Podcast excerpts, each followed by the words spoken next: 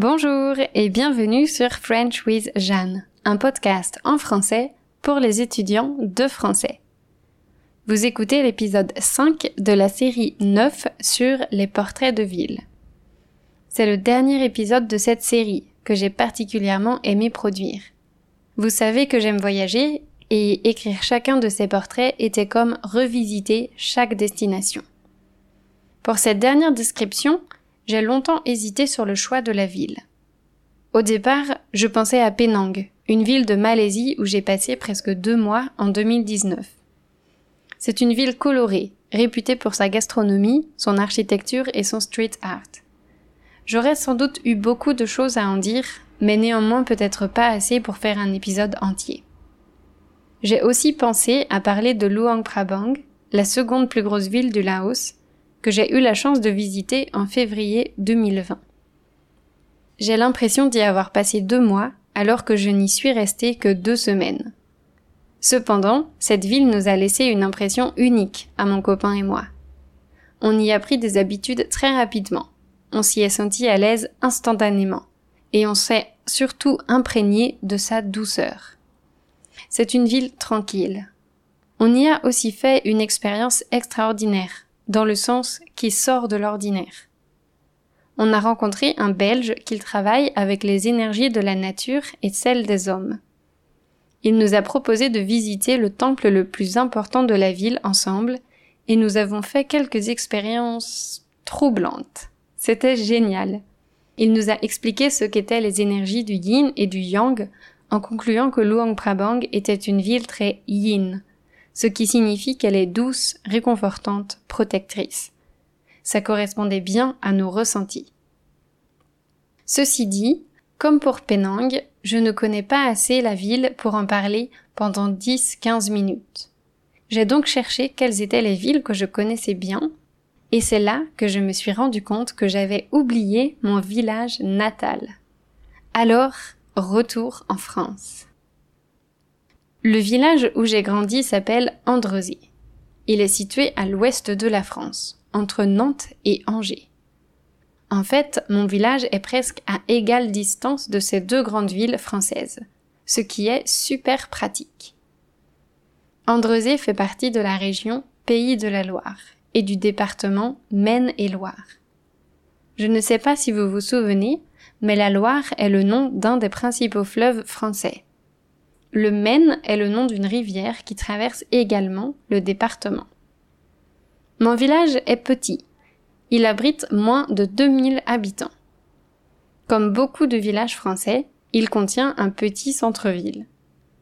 Le centre-ville d'un petit village est appelé le bourg en français. Si vous parlez allemand, vous remarquerez certainement le lien avec le mot Bürgermeister, qui signifie le maire. Ces deux mots, bourg et Bürgermeister, ont la même racine latine. C'est pourquoi ils sont similaires.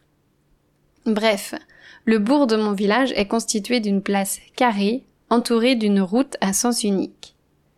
Sur le carré, il y a une fontaine qui ne fonctionne plus, un parking très utile et deux terrains de pétanque le but étant d'en faire un lieu de rencontre, ce qui est plutôt réussi. Là-bas, vous trouverez la mairie ainsi que les commerces de la ville. Comme tout bon village français, il y a une boulangerie. Quand un village a une boulangerie, c'est le signe qu'il est assez dynamique. La boulangerie de mon village est petite mais fait du bon pain et de bonnes viennoiseries, que nous ne manquons pas de déguster chaque dimanche. Sur la place centrale, vous trouverez aussi une petite épicerie. Pour ce commerce, c'est un peu plus difficile. C'est ce qu'on appelle un commerce de proximité. Son but est de dépanner les habitants en leur permettant de faire de petites courses. Généralement, on n'y fait donc pas ses courses hebdomadaires car il n'y a pas beaucoup de produits et les prix sont plus élevés qu'au supermarché.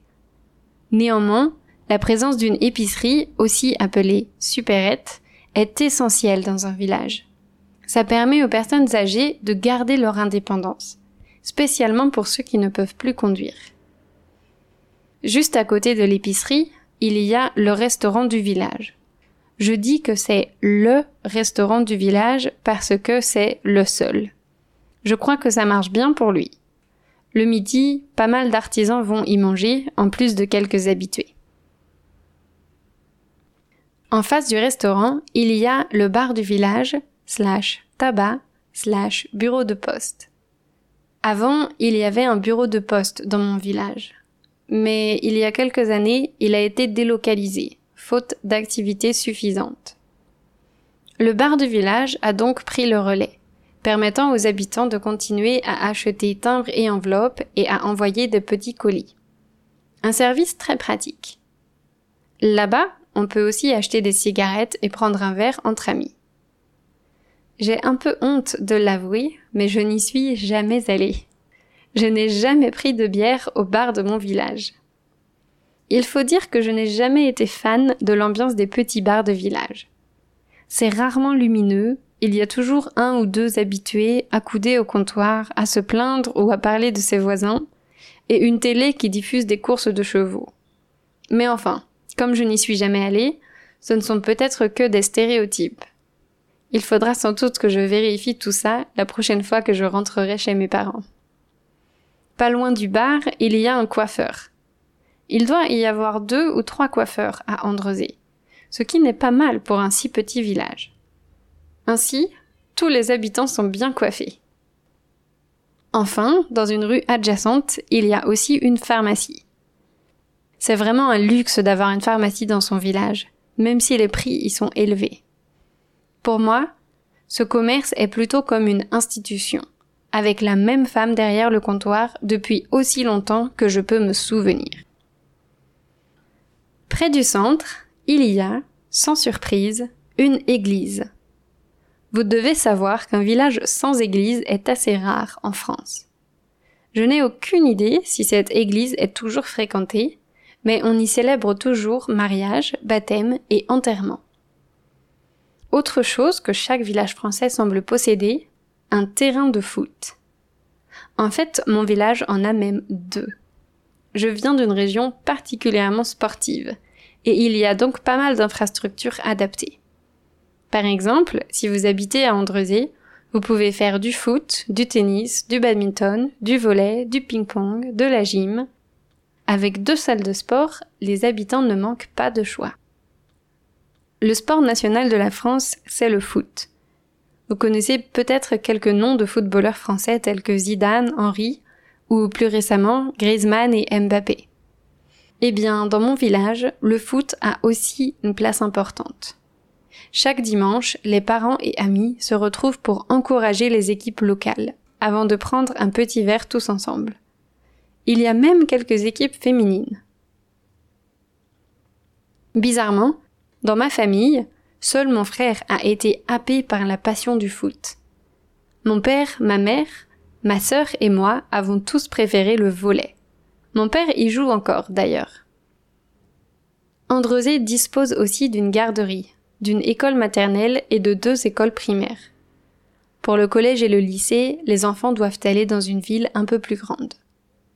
Néanmoins, la présence de ces écoles apporte beaucoup de dynamisme à la ville et permet de conserver quelques emplois.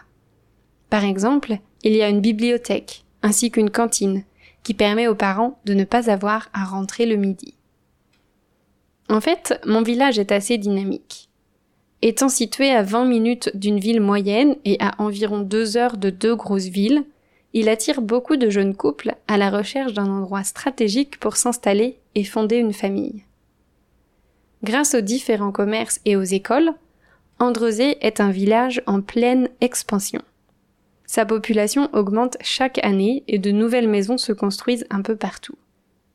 D'ailleurs, avant, la maison de mes parents était entourée de champs on voyait les vaches brouter tranquillement de nos fenêtres. Mais ce n'est plus qu'un lointain souvenir. Maintenant, deux nouveaux lotissements ont été construits, un devant et un derrière la maison.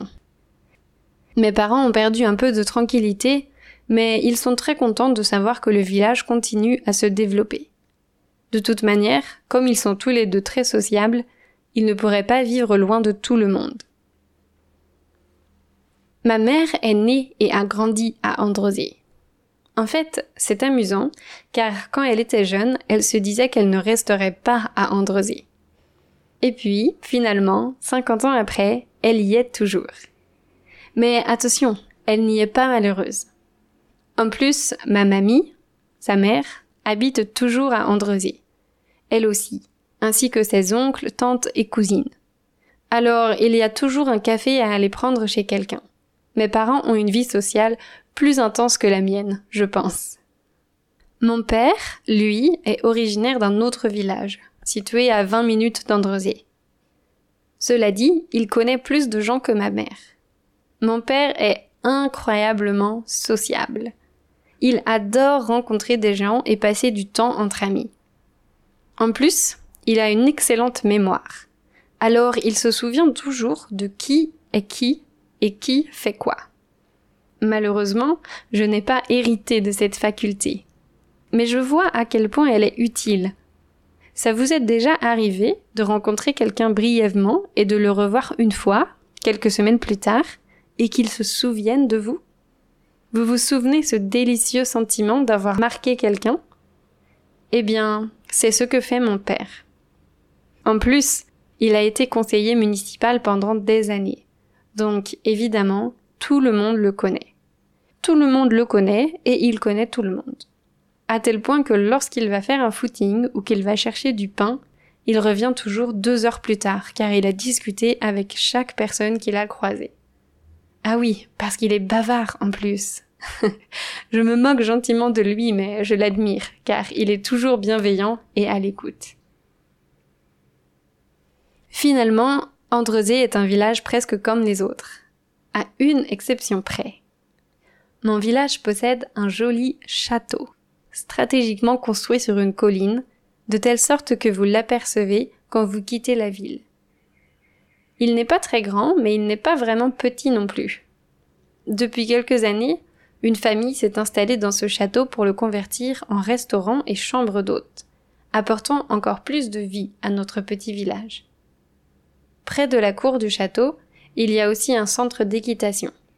Il est là depuis longtemps, puisque j'allais y faire du poney avec l'école quand j'étais petite. Que de bons souvenirs. Voilà pour aujourd'hui. J'espère que vous avez une image plus claire de l'endroit où j'ai grandi. Je suis désolée pour le fond sonore assez bruyant. Entre les moteurs, les oiseaux et les insectes, je n'arrive pas à trouver un moment silencieux pour enregistrer ce podcast. Ainsi s'achève cette neuvième série. Dans deux semaines, je publierai un épisode de transition qui me permettra de vous donner quelques nouvelles personnelles et professionnelles. En attendant, je vous invite à vous inscrire à mon infolettre pour continuer à pratiquer votre français sous une autre forme. Vous trouverez le lien pour vous y inscrire sur mon site web www.frenchwithjeanne.com. Merci d'avoir écouté cet épisode jusqu'à la fin et à très bientôt.